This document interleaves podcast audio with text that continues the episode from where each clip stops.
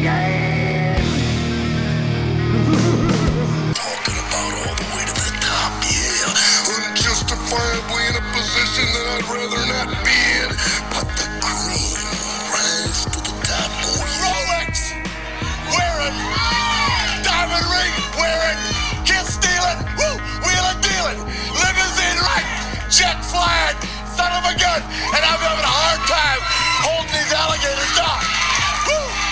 Tom Shifflett Podcast. What's up, everybody? Welcome to another episode of the Tom Shifflett Podcast. I am your host, Tom Shifflett, and this is the final episode of the Bubble Wrap, Day 15, Episode 15. It has all come to an end. Um, there is basketball on currently right now, but I am not going to record about that tomorrow because those games, they literally mean nothing. The only games that matter is Saturday's play-in game between Portland and Memphis.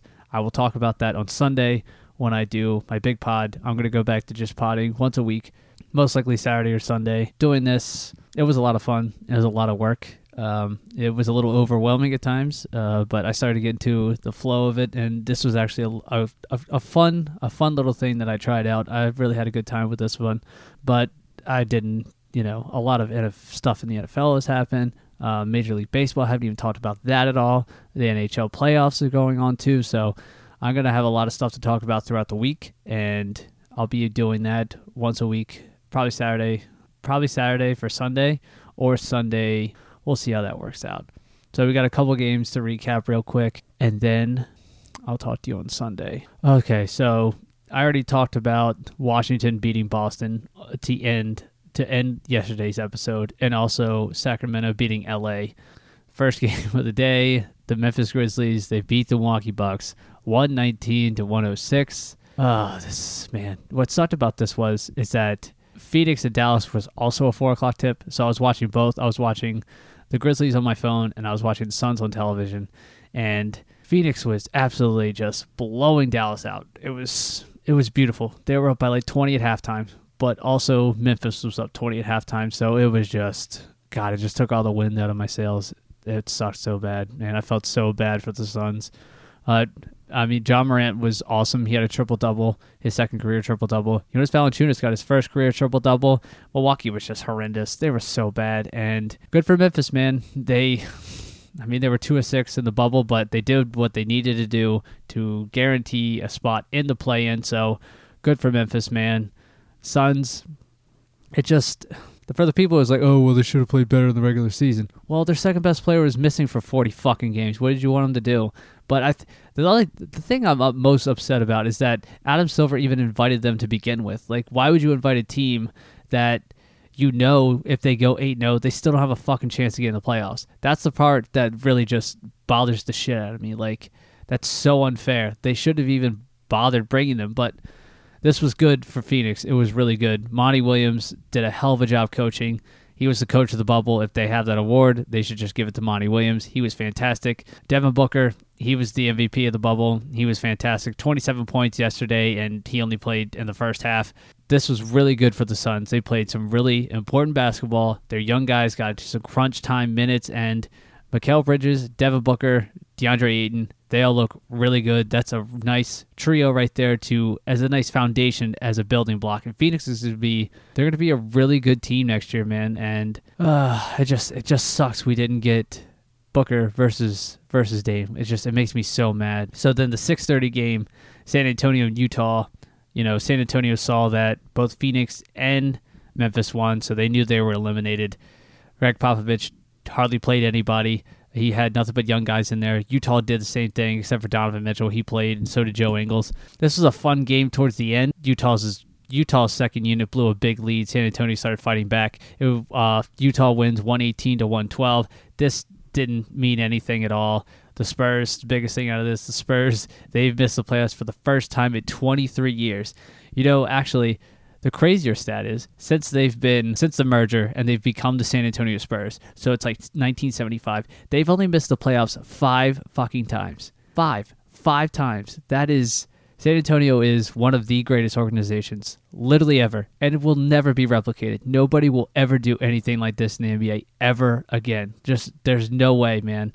With how many people go from team to team now, how coaches don't even stay with eh, with teams anymore. Like there's just it'll never be replicated. It'll never be done. So hats off to San Antonio and Gregg Popovich, probably the greatest coach of all time, with just an absolutely insane run that they just went on. And they're gonna retool and they'll be back next year and they'll be just fine. Nine o'clock. God, this sucked. This was nine o'clock. I had to get up at three in the morning. I was just so angry that it was. I had to wait until nine o'clock for this game to start. Trailblazers, they pull it out 134 to 133. CJ McCollum, ah, he got so lucky that Caris LeVert missed that step back at the buzzer, but he tried his best, man. The guy's playing with two fractures in his back, but everybody was really scuffling. It looked like it didn't look good for Portland for a while. They were down, um, they were down double digits going into the half. They were down double digits at the point in the third quarter, and it was just Dame time again. 42 points, 12 assists. He was great, man. He did everything he could to bring them back and to win that game. And I mean, Portland, they should have no problem beating Memphis on Saturday at 2:30. They should have no problem at all. None. There should be no issue. Um, uh, their their defense is just atrocious though. So bad. It's only gotten worse as these eight games have gone along but god their defense is so bad. Ugh, it is horrible. But i mean it makes for a really fun basketball game but my god it is painful to watch. And Caris LeVert, he was trying his damnedest to be a superstar last night, and he looked pretty good in stretches, but he is still just he's so inefficient. And at the usage rate that he had through the bubble, he was so inefficient, man. He just he's not a number one guy. There's a lot of people who want him to start evolving a certain way and be a certain player. It's like he's already 26, man. This is, is this is what he is. You, he shouldn't have the ball in his hand as much as he did in the bubble, and he's a good like secondary, tertiary like option. Like he's going to be a really good third option. He's going to be a really big trade piece for Brooklyn, most likely, and he had a really good showcase down here in the bubble. So this was this was a good showing. He'll probably have a really good showing in the playoffs too, in about three or, or four or five games. And Brooklyn will probably field calls for him and try and upgrade that roster because the Brooklyn is a really interesting team. If they can get maybe another splash name to go with KD and Kyrie, there will be a legitimate threat in the East. But they came up just short. It's spoiling Portland's night and my hundred dollar bet with Wiggy. But I'm just I'm so excited to cash in on that on Monday. And then the final game of the night, uh, the Orlando Magic they beat the New Orleans Pelicans 133 to 127. New Orleans is a complete disaster. David Griffin's got a lot of work to do, so much work to do, and first things first, he's got to find a head coach. Alvin Gentry is not the guy. I was reading a report that internally they're thinking Mike D'Antoni is the guy. That would be an absolute nightmare. No, hell to the no, no, fucking no. Don't do that. Oh my god, do not do that. Do not have Mike D'Antoni. It make it would make no sense with the way their roster is constructed. No way at all. Honestly, I was reading something that possibly Brooklyn is looking to possibly acquire Jrue Holiday from the Pelicans and.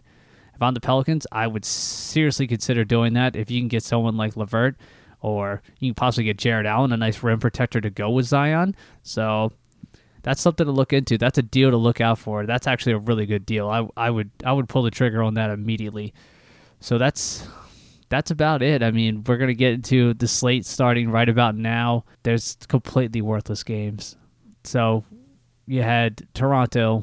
They won earlier today. Their B team absolutely rolled over Denver's starters. They their normal rotation that they're going to the playoffs. Their B team kicked the shit out of them, 117 to 109. Um, right now, the Heat is playing the Indiana Pacers again for the second time in like three days. Completely pointless. None of them are playing. 6:30 Clippers, Thunder. Nobody's really going to play in either of those games. And then the late cap is the Houston Rockets versus the Philadelphia 76ers. Probably no no Harden. Russ is going to miss the first couple games of the playoffs, so I don't know. Actually, a, a stat I forgot to mention yesterday when I was talking about the Houston game against Indiana. Uh, that absolutely just blew my mind, and it just it's just one of those things you see, and it's like, my God, James Harden is so impressive. So he tied Shaquille O'Neal for the most forty point double doubles of all time. Like he tied Shaquille O'Neal. Like that's absolutely that's just unheard of for anyone to think that the, like a guard, a shooting guard, to tie Shaquille O'Neal, the most dominant player at his position, in 40 point double doubles. It's absolutely nuts. And James is a spectacular player. I really wish people would start giving him his roses before he leaves, but the problem is is that James Harden's fans kind of make it hard for for people like casual people to root for him because every time around this time of the year we start the whole James Harden's better than Dwyane Wade. He's the third greatest shooting guard of all time. It's like knock it off, man. No. He is not better than Dwyane Wade. No, he's not. Stop it. Stop it. Stop it. Stop it.